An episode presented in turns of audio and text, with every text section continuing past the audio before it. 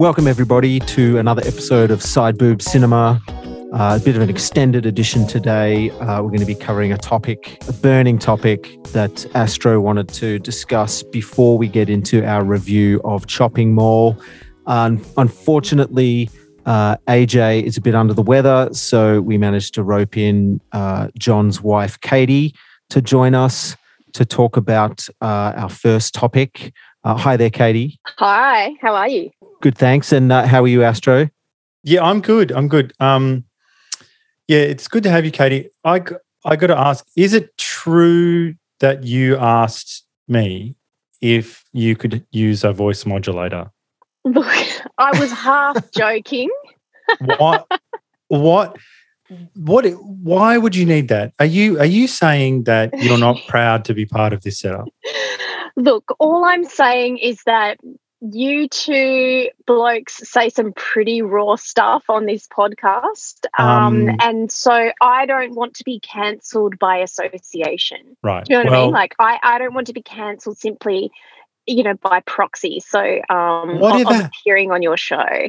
There are people who stay with their partners who that their partners have done awful things, killed people, you know, and here you are ready to jump off just when I when I say some stuff about Demi Lovato. Oh, look, to, to be honest, yeah. I mean, I, I, I agree with with um, 95% of of what you say. Um, you so it's you know, that, okay. that 5% that'll get you cancelled. It is that 5% that'll get me cancelled. But look, I mean, really, we can't live our lives in fear, can we? No. Well, let's test the waters then. So, you, you, look, Ricky, you're absolutely right. I could not, you know, do you know you just we put it on the topic list like you know oh victoria's secret you know we'll get into it in a second. Now I, I started this thing by going like oh yeah yeah whatever. I just and i went down a rabbit hole. I'm i'm really excited. This is an a grade topic okay? So so get this. Let me paint the picture for you. Um, so victoria's secret uh, have now uh, had a huge rebrand. They have uh, roped in. They've they've gotten rid of what they used to call the angels. So that was our super hot chicks who had you know feather wings and did those those runway shows. I think one of the most famous was like uh, Heidi Klum and um, Tyra Banks. Am I correct there? Mm, yep, yep. Okay. Adriana Lima. We had our own. We had our own Australian edition in Miranda Kerr, did we not? Oh, correct. Yeah, yeah, yeah. Great. Uh, okay, so they've turfed um, the Angels, and uh, they have now formed a group called the VS Collective. now, I love that the word collective is in it. That's great. So, the VS Collective um, will alternately advise the brand, appear in ads, and promote Victoria's Secret on Instagram. They are joining a company that has an entirely new executive team and, and is forming a board of directors in which all but one seat will be occupied by women. Women. So, what they've got now, they've got like a free skier, this athlete. They've got um, like a body advocate. They've got some activists. They've got like a Sudanese refugee. Um, a trans. I thought you just. I thought you just said smacktivist, like smacktivist. I don't know what that. like she's going to smack you in the face with her opinions. You know. Well, like. that is, isn't that what they do? isn't what isn't that what they do? So. Oh, sorry. And, carry on. Carry on and Megan Rapinoe. She is the figurehead. So this woman, you may have seen this woman, is pink haired, at uh, LGBTQ plus QI, uh, um, uh, like activist uh, who, who's like a soccer athlete. Okay, now in the last week. On off the back of this, so they've gotten rid of everything. They've gotten rid of the two guys who were at the head of the the, the operation. So there's a couple of things. Um, I, I just want to say that up until this moment right now, I've never cared about Victoria's Secret. Okay. I don't care about Victoria's Secret. Now, the New York Times is fucking obsessed with it. They can't stop thinking about it. They can't. I've never thought about this dumb brand. Okay. I thought it was basic and daggy and whatever. These motherfuckers cannot stop. They've written like um, article after article, and all of the articles are written by these scowling women like no man has the balls to write about this. It's so what a, do you mean? What what are they saying in the articles? Oh shit. Okay. Well, where do I start? So, um, so a couple of quotes perhaps. So, um, it's generally quite triumphal. Okay. Yeah, they're they're rejoicing, right? Yeah. Oh, absolutely, absolutely. So uh, I'll get you some quotes here. So I've got I've got uh, so from the New York Times, they've got um, uh, like generally speaking, they're, they're saying like it's about time. You know, uh, you know, why did we fall for it? Um, they say stuff like so. Here's some quotes. Here we go. This is by Vanessa Friedman. Why did we fall for the angels? Uh, on on on on this side of the Me Too of the hashtag Me Too movement and recent social justice movements, the imagery that drove Victoria's Secret to record to record profits and viewership and made its favored models part of pop culture seems not just retrograde, but practically unimaginable, like coming upon some lost civilization buried beneath a dusty mound of garter belts and thigh highs.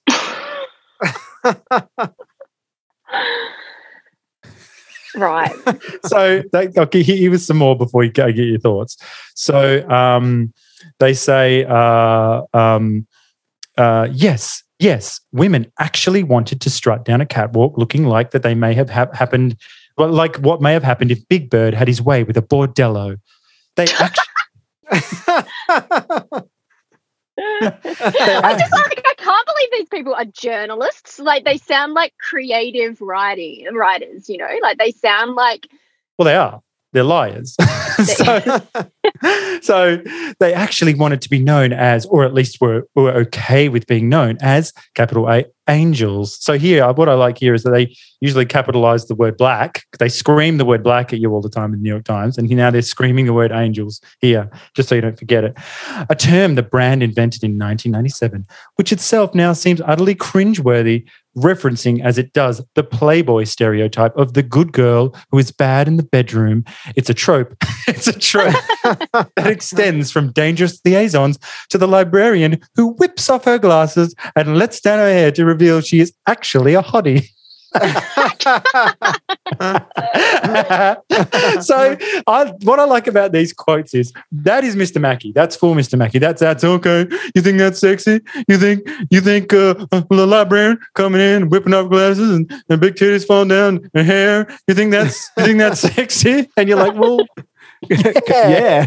yeah, I do. I would argue I would argue that some women think that's sexy too, not just men. No, but know? that okay, well that okay, now we're getting to it. Now one last one and then we'll, we'll get get your ideas on it. So that, so they say this is a nice little sting to, to the tale in this article. She says that um, uh, oh, this performance has been like consigned to to heaven or hell or whatever. It says it doesn't exist in, there anymore, but it exists in the drag community, where arguably the antecedents of the angels could be found all along, packaged for popular and positive consumption in the form of such shows as Drag Race by RuPaul, and strength of character has been given its due as a powerful form of seduction. So they're saying that um, like you know it's only hot or only good if it's in RuPaul's Drag Race. I I, I think I know Victoria's secret. What is it? She's got a dick. Katie, you were right. this this pod is terrible. Um, I think yeah. that I think that's that's the end game, is it not? Well, there is a trans uh, woman as part of this new lineup. So, what I mean, Katie, you know, I mean, before we mansplain at you, what what what do you, what do you make what do you make of, of this pivot as as much as you know at this point? Oh, look, I mean, who is this for? Look, I'm I'm not entirely sure. I, look, I, when it comes to Victoria's Secret, I just I do feel I mean, the the brand needed to do something. I mean, I I've never shopped at Victoria's Secret. I actually don't know any women in my life who who have. It to me, it's got that when I was a teenager, I think that was sort of the the height of you know the Victoria's Victoria's Secret fame and influence, you know, as a brand. Um, and you know, and I and I grew up watching all of those angels, those models strut it down the catwalk and whatever. And I and I have to say, I mean, maybe this is my internalized misogyny. Yeah, wasn't that the patriarchy just forcing you to do that, or I, I, you know, look, I as a woman, I enjoy looking at beautiful women. Um, you know, set aside, of course, you know, they, these women are representing impossible standards standards of beauty, yada yada yada. But like, uh, ultimately, I don't think it hurt me looking at those women. And it, it's certainly i think if you were to sort of develop an, an infatuation with with stick thin models or, or try to model leonardo um, dicaprio.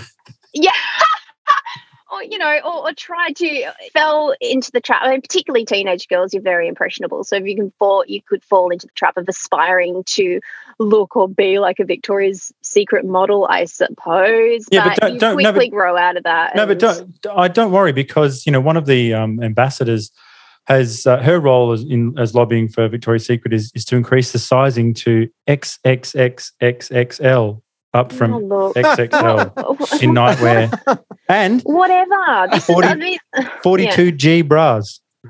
Well, well, yeah, whatever. I mean, look, I, it's you know, yeah, as as a woman with a larger cup size myself, you know, I welcome. You know, it used to actually it used to be really hard when you had big boobs, like shopping for bras, and and in fact, yeah, Victoria's Secret. That's probably one of the main reasons I couldn't or didn't shop there is because they wouldn't cater for you know my kind of body type. But who gives a shit? Shop somewhere else, you know. And I, I certainly don't think that. Again, this is just like the dying, the dying gasp, you know, the gasps of a dying brand. Well, well, listen, hang on, hang on. They they did five billion last year. Well, then they're not. So what? This is what I don't understand though. So like, from when they do such an aggressive rebranding like this, it it sort of my mind then goes to like, oh, they must be really like they must have taken a massive financial hit but they made five billion. Billion, yeah. They certainly year. they certainly took a hit last year. Like like I think their their market capture went down from like thirty percent of the entire market to twenty or something, which is significant. But still, they're not out of pocket. Then you know I, mean? I, don't. Yeah. Then I don't understand who this is for. Like they just want. What do they just want? Like we don't. we had world domination and now we don't, and we well, want it again. The plot thickens. The plot thickens. So you know, around, oh, I guess maybe last year or the year before, this has been happening for the last couple of years. So the two guys who were in charge of this outfit um, uh, are pretty much exactly who you think they were. they was um, this guy called Leslie Wexner. He's a billionaire, founder of L Brands, and Ed Razek, a chief marketing officer. They did this. Um, one of them did this interview for Vogue, and this is what he said. No shit, like like last year or the year before. He says so Razek says, uh, uh, you know, uh, so they hate they hate us on social media. You know, it's really toxic. Uh, you know, seriously, where does it end? I mean, do I think about diversity? Yes. Uh, does the brand think about diversity? Yes. Do we offer larger sizes? Yes. And then someone says, yeah, 38 or 40 D, triple D is our range. And then Razek says, yeah, so it's like, uh, you know, why don't you do 50? Why don't you do 60? You know, why don't you do 24? It's, it's, it's like, why doesn't your show do this? shouldn't you have transsexuals in the show? No, no, I don't think we should. Well, why not? Because the show's a fantasy. It's a 42 minute entertainment special. Transsexuals is not a word um, that I, have heard in a while. like all I could think of was, um, uh, you know, transsexual Transylvania. oh my god! Oh my god! But like, but this is what I this is what I don't understand. Like, obviously, those shows were working as a marketing tool. They were clearly working, and women were buying the lingerie, and men were buying the lingerie for their for their lady friends. But I'm why, assuming. But why the fuck is the New York Times gaslighting everyone? Why are they saying they're, they're making claims? They're saying shit like this. Here's an example. So they say, well, firstly, they they say they they, they have leveled. They've said it's a culture of misogyny which is not something I think that in a court of law you can actually prove. Uh, mm-hmm. But they've said shit like the society, this is a claim in one of their other articles called Angels in Hell. The societal norms define, puns, puns of plenty. The societal norms defining beauty and sexiness have been changing for years, with a greater value on a wide range of body types, skin colors, and gender identities. Victoria's Secret hasn't kept pace. Some of its ad campaigns, for example, seem more like a stereotypical male fantasy. The director Michael Bay filmed a TV spot with scantily clad models strutting in front of helicopters and motorcycles with fire explosions. I mean, this is not a realistic encapsulation of what women want. I mean, this is the shit they're saying. Think of the claims in there. Like, how can they be so accepting of all the kaleidoscope of human experience, but then say shit like stereotypical male fantasy?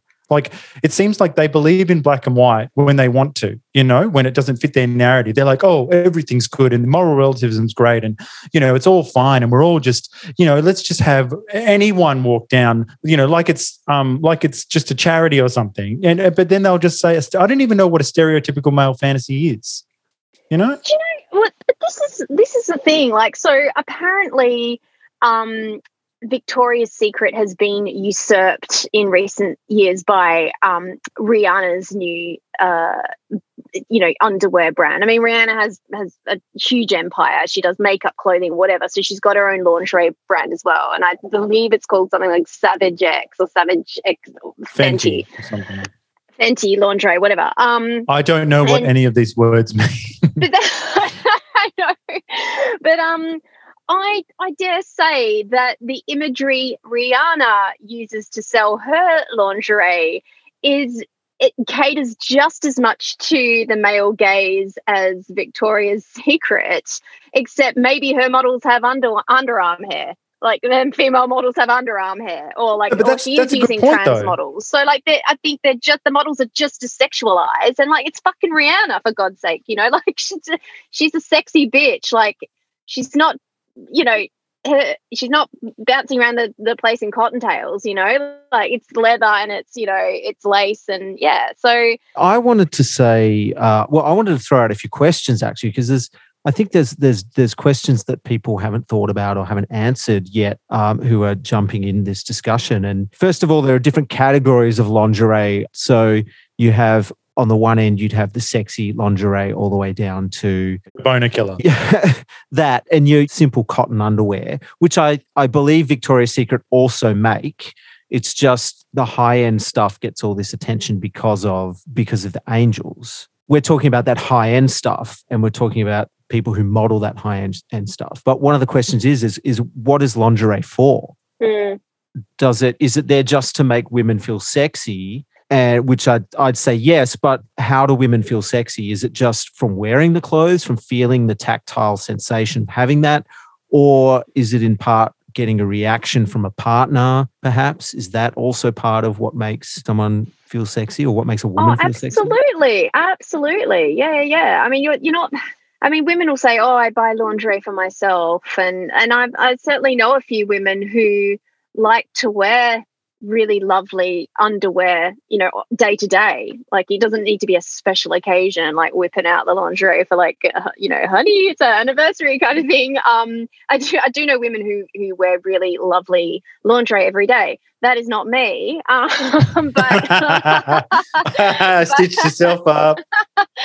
but um, you know, um, but but in most cases, uh, well, look, I'm not I'm not going to speak for all women, but I, I think uh, in a lot of cases, yeah, a woman. Um, but if you say you know, anything, but if you if encountered with a certain kind of uh, coastal elite in in any of the Western countries, um, you know, if you say anything other than "oh, I wear it for me to feel empowered," I mean, mm. what response do you think you're going to get? You know what I mean? Like this is a trained response. Like it may very well be true a proportion of the time, but it's the only response you can have. Like if you speak to someone, like, you know, if you run into someone in Fitzroy or something or whatever in, in Melbourne or whatever, or similar place in Sydney or whatever, and and they're, and they're like, oh yeah, and and and you know, it comes. I don't know when the fuck it would come up, but and you said anything other than, oh, I find it really. I just like it for me. It's really empowering. But isn't but isn't a healthy relationship um, built on this mutual mutual kind of you know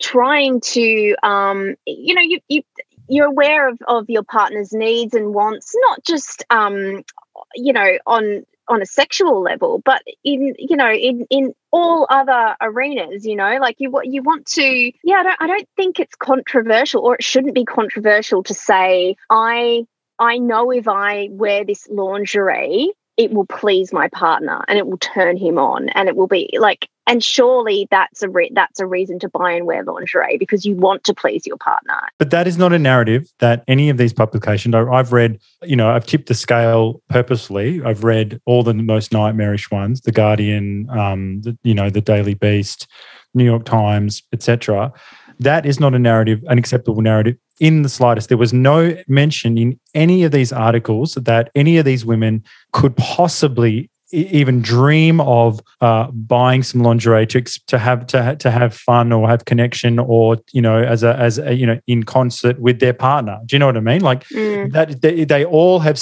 you said that this is about something out about like this sort of intangible, this ambiguous idea of female empowerment. Um, completely separate from men not not not intertwined with with with men or their partners you know if they're women whatever. It's it, they they've only they, have made it very solo and solitary you know? Like mm. like those superheroes in marvel you know they look like captain marvel looks amazing but is completely cold and sterile and can't is not you know not intertwined with anyone in a messy way. Okay Sorry, sorry to interject, but I, I had to know. I just looked up the Fenty brand, um, Rihanna's uh, lingerie brand, and just looking at some of these thumbnails, um, I actually see no difference between the, the style of lingerie uh, Rihanna um, sells versus Victoria's Secret. The the, the main the most evident dif- difference in the marketing. So the lingerie is fucking sexy as fuck. Um, lacy, see through, gorgeous, really sexy stuff. Um, and the main difference um, is is the models she uses. Right. So there's a bunch of plus size girls. Um, yeah, diver- diverse girls. Um, really, quite a lot of plus size women. But the, but her brand has been that, that there has been zero criticism of her brand. In fact, her brand has been mentioned in all these articles glowingly. They've said, "Oh yes, so the, you know, Victoria's Secret has been usurped by by Rihanna, Fenty, Savage X." You know, like completely uncritical. Um, this is the girl that sings about whips and chains and shit. I know, I I know, I don't know. Like, like how can the New York Times like it's such bullshit? These these people just drive me crazy. So the, the thing that the thing that annoys me is that all these articles have taken a very simplistic view of what men find sexy and attractive well, as well. They don't care. what do you think? okay because I would argue that that well, I could argue from my perspective, me personally, I find the girl next door much hotter. So the girl next door in simple underwear is probably more more of a turn on to me than the the high end lacy all the get up, all the all the get up, all the the garters, and the you know so for me uh, that's more that's more sexy. And and i know a lot of guys uh, feel the same way. Yeah but this is this is that this is common though like I always thought Victoria's Secret was sort of for your basic bro and your man cave guy. Like I like you know. Like, I think um, it is. I think that five billion dollars profit, whatever they made last year, was funneled straight from Middle America. Like I, I really, I, I, and and and last minute, you know, eleventh hour airport buys. You know, I was going to say, but but you said it though. Like so so, what the fuck is the point of this article? Like it doesn't make sense. Like why can't the New York Times writers because they only write for themselves. They don't care about any an actual audience. They only write for themselves. So that why is it that they can't think of why do they think that Heidi Klum is a, a victim of human trafficking and that like and that Victoria's Secret you know is the worst thing to happen to women? Well we see we see the same thing in in other industries too. So uh, in the UK, darts is a big uh, is a big sport, and they have these things called called walk on girls, uh, and they've been they've been thrown out of of their work. Plus, the grid girls in Formula One have now been mm. been thrown away too. And the argument is always that it's exploitation. That um that that, that they're almost doing it against their will. Yeah. Whereas we know we know that they and I've seen these grid girls. They've come on to uh, Good Morning Britain to uh, to basically say you've you've taken my job away from me. Like I enjoyed my job, I got paid well. Absolutely, yeah. Um, why why do I have to give it up because a bunch of ugly feminists say no, that I'm being no, but you said it though. Know? It's the yeah. dowdy, it's the dowdy mean girls that write that work for the Guardian and New York Times. but it's just like let let them have at it. Like honestly, I just I feel like that there are some women that I've known that enjoy being fettered by men. They enjoy, you know, they, they enjoy being in the public eye. I mean, that, I mean, as a grid girl, like you, you know, you, you'd probably enjoy the experience. You get to go, you get to be on telly, uh, you know, like you get paid handsomely. You get to no, back the fuck up. costume. You know, back the fuck up. Are you saying that women want to be desired? and, and look like. Is that what you're saying? They do. You, of course they do. That is it. You cancelled yourself, woman. It's, no, the problem. No, the problem is though. Now women are making the distinction. Um, you know, well, I want to be, you know, feted and I want to be desired, but only by the men whom you know I I desire. Yeah, only good-looking men exactly. As soon as a pig man, a beast man, gives you any attention, that's when you get the phone uh. out and you take photos of him and start tweeting and hashtagging. Yeah. Yeah, I know. I want to ask also is where are all these models going to go? Are, are they going to go and work as an ink cartridge store or, you know, maybe yeah. a vacuum cleaner shop? Like, um, you know, where are they going to work now? They don't care. Yeah. New York Times doesn't care. So, but but but but do you? Okay, do, circling back, you know, do you think that um, this pivot is going to is going to work? That this group of of um, ornery activists that they've got. They've all these are all loudmouths, by the way. Every single one of them they got in this, they're all uh, unbearable loudmouths. Um, is this going to work? Do you want this group of uh, Katie? Do you want this group of people standing in the inner line hectoring you to buy this shit? I don't. I don't actually see how they're they're going to be integrated into the marketing of the products though. Like i don't i don't quite see that. Are they they all going to be models? Like what are we talking about when we say this victoria's secret collective or whatever? Are they all just ad are they all just like advocates for the brand or are they actual models? Well it's both. It's both. So they want them. They want them um, in the get up, but they also want them to to sort of uh, mobilize their their their separate online, which is actually quite clever. That's. I mean, look, yeah, look. At the end of the day, um, I think it just comes down to the quality of the lingerie, right? If people, you know, are the designs going to change, or is it just the way um, the company markets them? well, I know that some of it will be significantly larger. that's good. Then they might open themselves up to a whole new uh, market. But you know, ultimately, I, I just think, yeah, the, I'm I'm sure there are some diehard Victoria's Secret fans, um, you know, from the I don't even know where the brand started. I don't know, nineties, whatever, early noughts. Um, there'll be those diehard fans that will that will like move away from the brand now just because you know because they don't like the new style or they don't like the new um but but what these woke this woke capitalism forgets is that um the people that they the normal people the blue collar people that they're that they're often t- marketing don't have time for this academic nonsense. Mm, mm, you know? Yeah. And they yeah. think that and they and they probably think that megan rapinoe is a um, an unpleasant, unsympathetic loudmouth. Look, I'd never heard of her.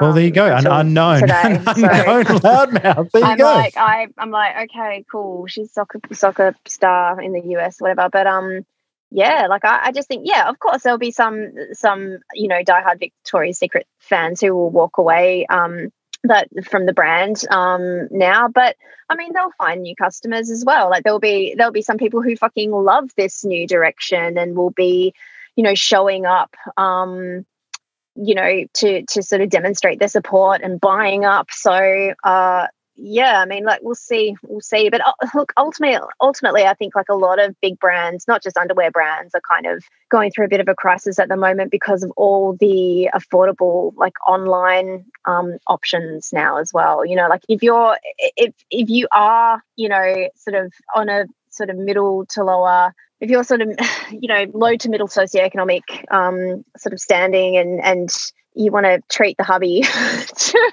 you know like a um, a show of a Saturday night, you could probably pop down to Target now and get some pretty sweet stuff, or you could jump online and and and order it um, from myriad outlets who are, are doing you know sexy lingerie for less. So um, you know, and that's a whole other thing with this fucking fast fashion um, you know crisis that that we're in. Maybe maybe to wrap it up, like go big, go macro. Like, mm. don't you think that the the people behind these ridiculous articles and everyone kicking up a fuss maybe they should look at fast fashion. Maybe if you, if you want to talk Yeah. about if you want to talk about uh, exploitation, maybe you should look at Oh. fast fashion. Yeah, for Don't sure. And- even get me started on that. Yeah, exactly. Yep. and and then you know and if you and if you want to talk about how to help your sisters out in the world well you know i, I got i got some ideas on some places in the world that that do need your help do you know what i mean i'm not even going to say them i'm not even going to Yeah. say them you know, we know you know you, we know there's a few places out there where your sisters need need your help Yes. and it's gotten you know and let's not so let's stop talking like heidi klum is uh yeah it's being trafficked you know. well, Katie, Katie, I've got I've got a uh, quick question for you, perhaps to wrap it up. Should we have diverse male models? Should we have fat, short, bald, hairy, middle-aged men? Uh, mo- modeling the latest Bonds, perhaps. no but i was thinking more weinstein chic yep. you know, like so all of the stuff he had going on without the rape, but everything else. Oh God. Well, look. I mean, they're, they're not. The, yeah. What do I say? Well, How do I say that? Look, I wouldn't Well, you enjoy. say you say yes. Um, look, I wouldn't. I wouldn't enjoy um A disgusting man. Come on, say it. being those Say it. No, I mean, look, it's it's ludicrous, right? I mean, look, it, I would understand if if it's like you know what's that store, um, plus size King's menswear or something, like, and you just go, well. You know, this is our clientele, so we need to, you know, that Do would a runway sense show. We need to do a runway show, and it needs to be on Well, prime time. No, but isn't the different? Look, uh, you know, and we're getting to it. Isn't isn't the rule with men? It doesn't really matter what you look like if you're rich.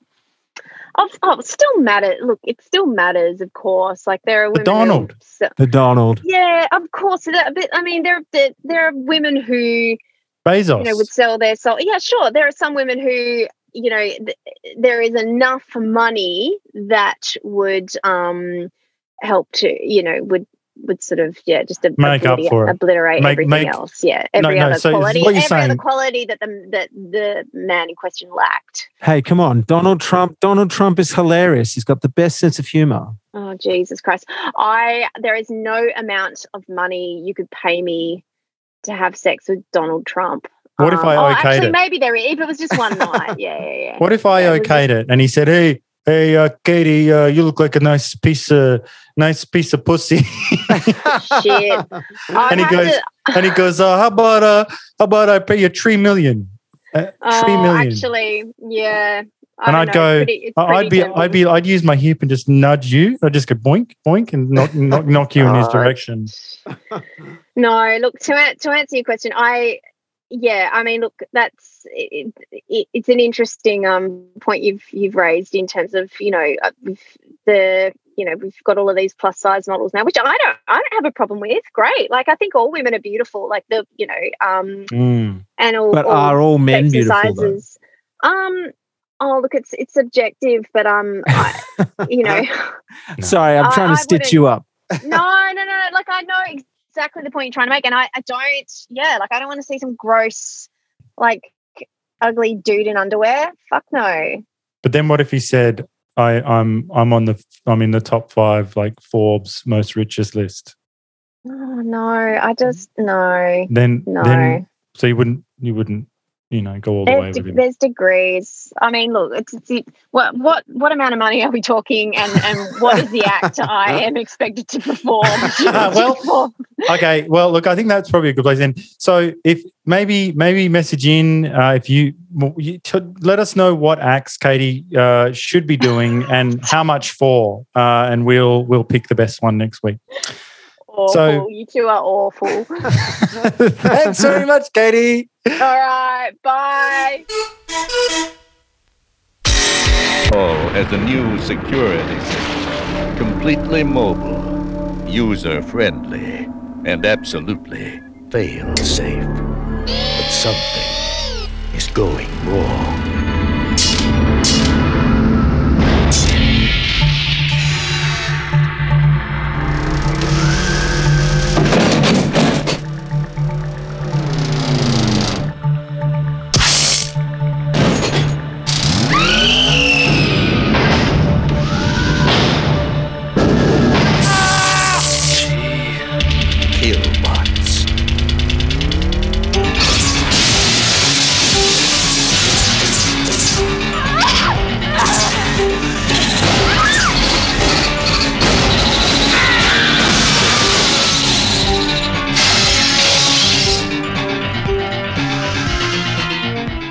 There's another one of those things out there. Waiting to pick us off one by one! He ain't getting me.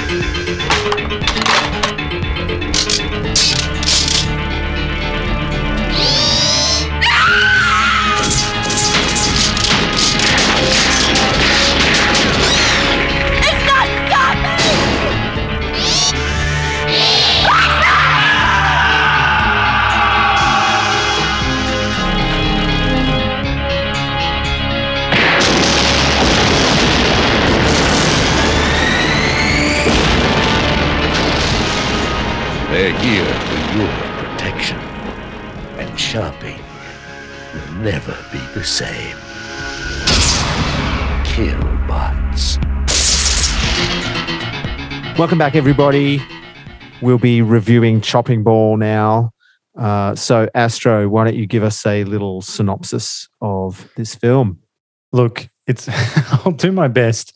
This is from 1986 and is it, it's essentially a, a monster movie, but set in a shopping mall, uh, you know, compressed time. So imagine one night, one nasty night in a shopping mall. Basically, we've got four, it says teenagers in some write ups, but these people are not teenagers. four, basically, four people, uh, for some inexplicable reason, you know, stay overnight in a, in a, in a mall where, where a couple of them work, or three of them work and they shack up in a furniture store sort of to you know drink beer and have sex in the in the on the beds. Meanwhile a three brand new killbots or sort of mall ro- robotic mall security guards have been loosed onto the mall uh, there's a lightning strike which shorts the computer and turns these these these robots these mall mall bots into killbots and they sort of pick the the people off one by one, and it's very much a siege film after that. That's as simple as I can break it down. I've, I've got to say, I've got to say, when I watched this this film, I've never seen it before, and I watched it a few days ago, and I've got to say that the title and the poster are very misleading. They are. Um, it, originally, this film was called Killbots, but it didn't do so well under that title and so they changed it to, to changed it to Chopping Mall, which is an which is an awesome uh, name, but it doesn't really sell what it is. But that's a great. It's it's a really great you know exploitation pivot on their part. You know what I mean? Like the I remember the poster on VHS covers when I was a kid, and yeah, it it looked terrifying. Like you know, and it, it, it like the, the posters are great. Um, you know, blood dripping down the title sort of thing, and um, you know, this sort of terrifying demonic robotic hand holding a shopping bag, you know, in, in various versions. But yeah, that is not the movie. The movie is just a is goofball. Well, no one no one gets chopped up either. They they either die by by being shot by a laser or being thrown off off one of the levels of the of the shopping mall or uh, one person catches fire Look, the biggest crime of this film is that you know robots just uh, can I can I go as far as to say that apart from maybe the Terminator and maybe some some exceptions, robots, you know, by and large aren't particularly scary. Not in the way that other other things are scary. But, but don't don't you think that there's something creepy about machines going wrong? Um, because because the and because the robots they they do this creepy thing where they look at each other that that's yes. creepy to me because there's no real reason if they are connected to each other by I know, I know Wi-Fi didn't exist back in 1986, but something akin to that where they're they're communicating. Yeah, they're communicating. Uh, yeah, via some sort of Wi-Fi esque uh, apparatus that they wouldn't need to look at each other. Yeah, well, yeah, no, that's eerie. It's eerie, but um, look, to be honest, look, I should be. It's it's subjective ultimately. Like you know, um, where horror and fear comes from is completely up to you. You know what I mean? Like it, depends what you think is scary. Like, for instance, some people are, well, actually, most people are terrified by um, real life evil, like, you know, hostel, like, you know, the evil that men do, you know, um, the idea that, um, you know, that, that there's serial killers or, or, or things like that or, or out there. Um, some people are scared of ghosts, you know, of the, of the undead and, and, um, and spirits. Uh, other people are scared of uncanny things like Jaws. Jaws. The idea of Jaws is it's not imp- it's not uh, impossible, but it's it's uh, it's uncanny, you know, a large shark that large, and that's quite scary. Um, and then obviously there's the ambig- ambiguity, you know. Obviously, there's the, there's the black swan sort of Polanski thing of the idea of psychological horror of like you know losing grip on reality, things like that. This is very much a monster movie using robots, and for me personally, you know, I have a lot of fun in this movie, but I'm not. I'm I'm not really scared. There are eerie moments, as you say, but I'm. Not, I wasn't really uh, afraid. Uh, what about that one particular scene in the pet shop where the the female character has to hide underneath some shelving and then ends up getting covered in snakes and uh, terrifying looking spiders? It's so funny you mentioned that scene. That was probably the scariest part in the film for me. It's so funny you mentioned that scene. That is that you know we are in complete accord. That scene is, you know, they say even a fucked clock is right twice a day, and uh, that scene was outstanding uh, Hitchcockian suspense. Like I was like genuinely, you're like, oh, oh shit. I mean, you know, it's exactly the same as um, Jurassic Park uh, kitchen scene, you know, with the raptors. Like exactly the same. It's exactly the same as a scene out of Rear Window or anything like that. So that scene was was outstanding. I was like, oh shit, wow. Like the only difference is like a proper, real proper filmmakers, you know, bring that same level of skill to everything else in the movie. Um, yeah, whereas they yeah. sort of used it up there, and there was a lot of other dumb, mm. dumb shit. Can can we class this film as a horror spoof? Would we go so far as to say that? I'm I'm not sure. I have read I have read online a few people refer to it as a horror spoof. It is knowing. It is a knowing. Uh, there is a nod and a wink, you know, but it's not Tromaville. Like it's not really that really low low budge. Is it is it because the robots are just a little bit not that terrifying?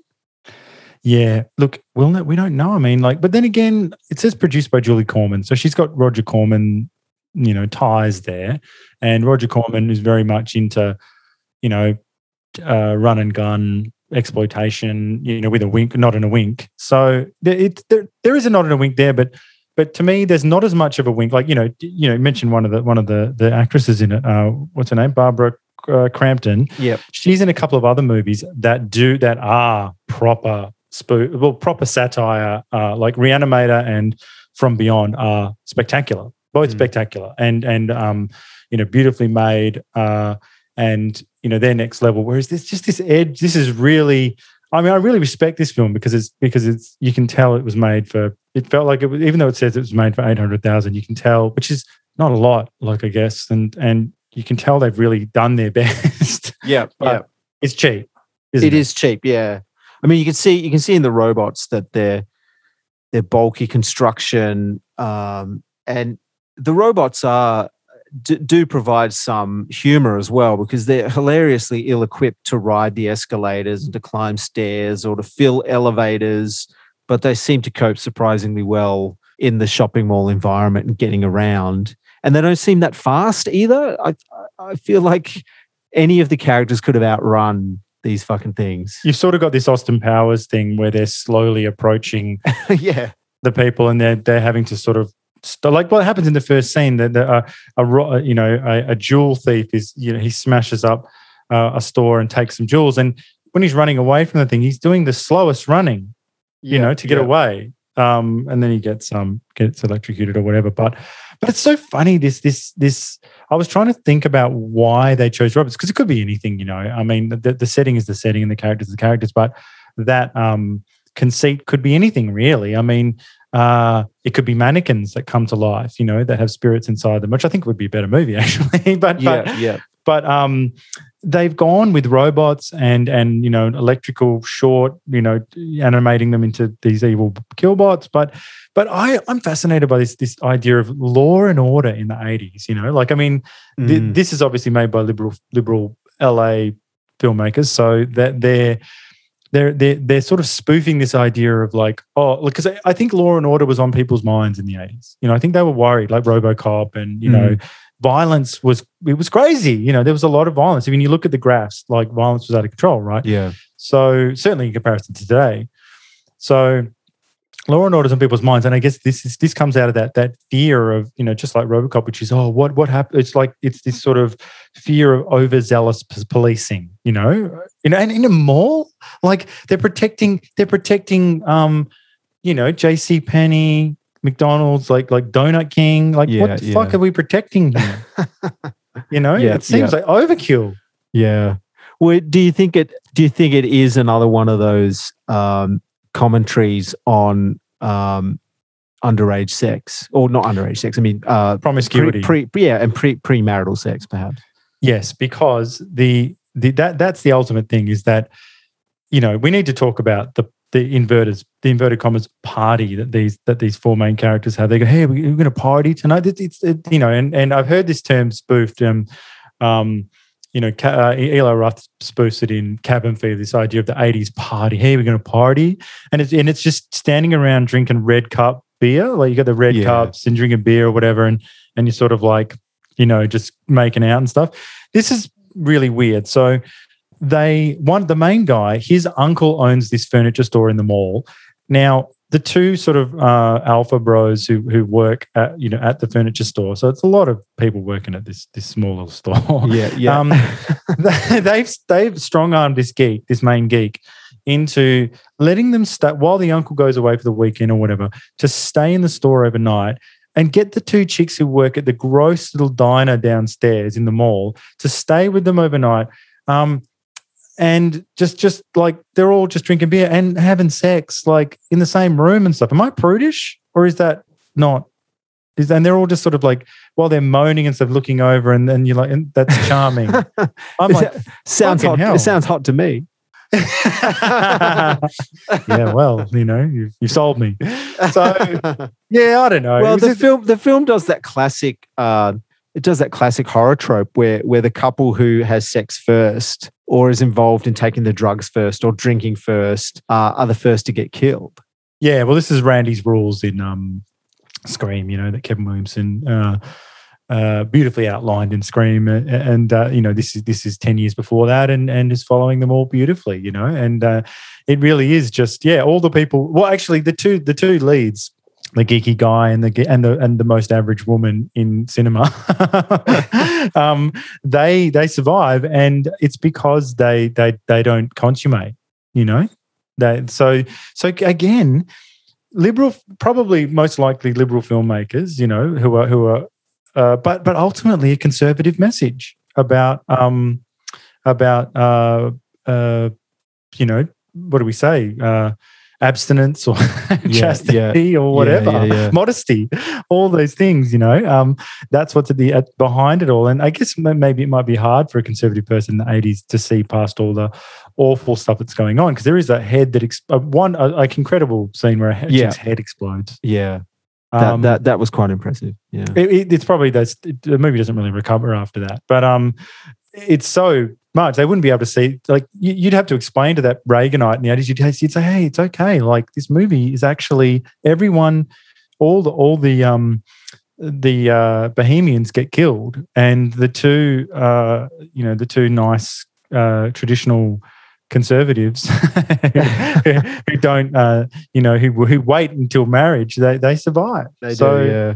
Well, before watching this film, I was expecting a a vague commentary on the evils of consumerism, but it turned out not to be the case. Really, Well, it seems so obvious, doesn't it? yeah. You know, I'm like I, I, I believe um, what is it? Uh, is it um, uh, Dawn of the Dead that does that? Uh, that's the second one. The second Romero film is set in the mall, and that's probably everyone's favorite one, you know. And um, that does exactly what you're saying. Because that that does it expertly, like um, because they're trapped in a mall and they, they you know, this is sort of having fun in a mall sort of thing, and then you know the, the zombies outside resemble um, you know people go, you know sort of a bit like um those those Black Friday sales, you know, people coming to coming to the mall like zombies, you know, and wandering around the mall.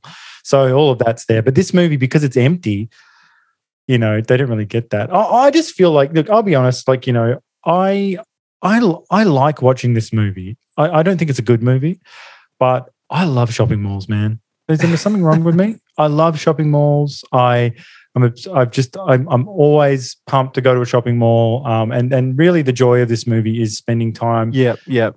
after dark in a shopping mall. And, Well, and, this uh, the, the shopping mall they actually shot it in reminded me a lot of a shopping mall near where I grew up. So oh. it was um almost a trip down memory lane, memory lane for me. Did did you did you find that the film would have worked better during the day? Like if there was some mass chaos where there were more people shopping, you could have that scene where the kid drops the teddy or something, or Yeah, but but they they're going for the whole sleepover thing, you know, and they and and, but, but but but but they could have done this. They could have they could have held off the robots till the morning, and then shops could have opened, and then perhaps it could kick on from there. I don't know. That's what I was thinking. Yeah, possibly, possibly. But I think that they, you know, this might be practical as well. Seems like they did shoot um while it was, it was a operating mall. Well, yeah, yeah, yeah. every I did I did read that uh, the film was allowed to shoot at uh, at a real Californian mall at Sherman Oaks Galleria, where also Fast Times at Ridgemont High and Commando was filmed. So Fucking hell, Commando. That's why I love this mall.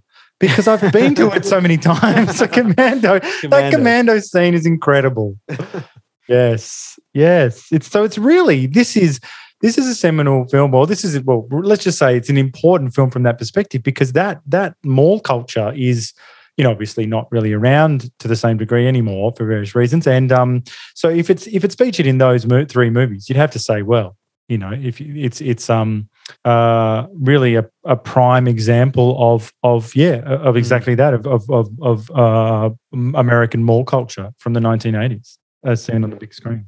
maybe just a little little note here about the music. I, I thought the music was quite uh, quite effective. Uh, it's quite obviously low budget uh, synth work, but um, it's got the classic driving and pulsating synth score that I think does build a fair amount of tension. It's catchy, So it's quite quite effective and catchy. Yeah, from that from that perspective. sort of like loops, is it? Synth loops, Yeah, I guess you call them uh, synth synth sequences. Yeah. right? Um, but yeah, it's got a lot of it's got a lot of synthesized percussion in it as well. Lots of low synth uh, bass, um, driving ostinatos and repetitive patterns, that sort of thing that move move the uh, move the action along.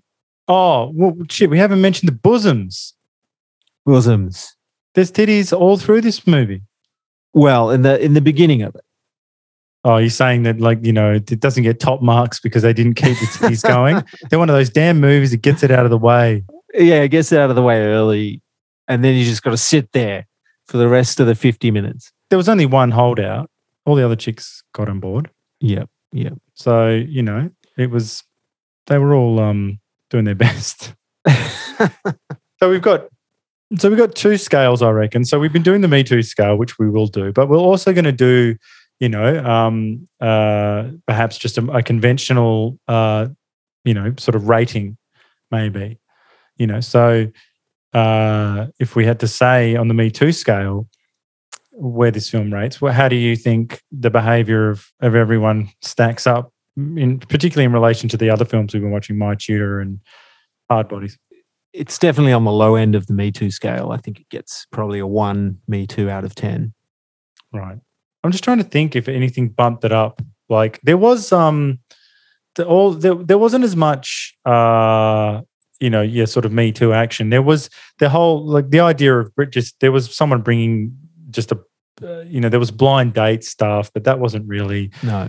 And there was no there was no pursuing females using Tricking. yeah, tricking them or or um there was no ripping of clothes off. Mm. There was no there was no forced kissing. Oh, just there was no woman saying no, no, Rick, no, and then doing hot yeah. kisses straight after. no, there's none of that. None of that. None of that. Yeah, no, I agree with you. I think it's on the lower end of things, um, unless we've unless we've missed something. I mean, so you could argue. Some people could argue, oh, well, the fact that there's bosoms in it at all is, is Yeah, yeah. disgusting. You know, and you go, okay, well, I don't know, maybe a two or three, maybe. You know, it's nothing, nothing to get, nothing. Don't get, don't get your panties in a bunch, as they say.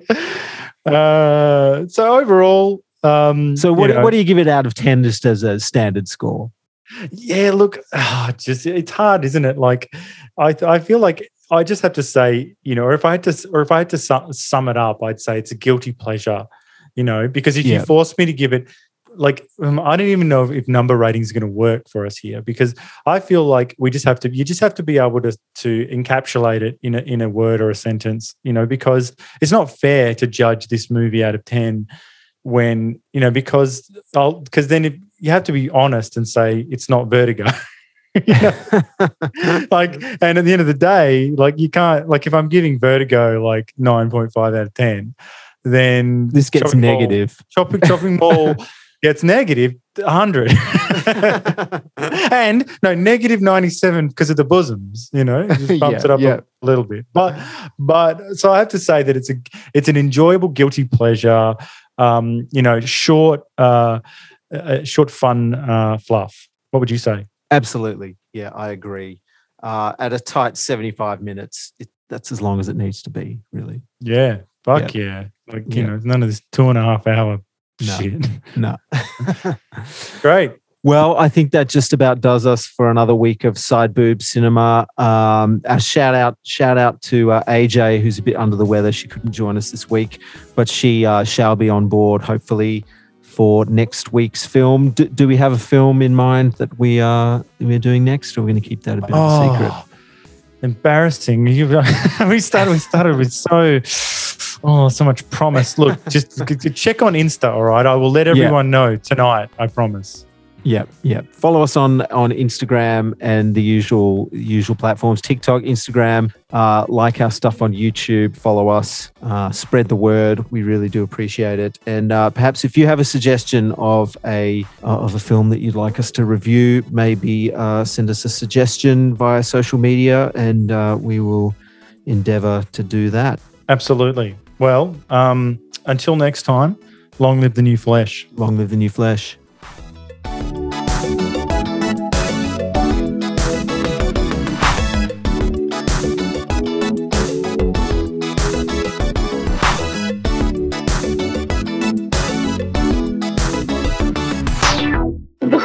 I was half joking.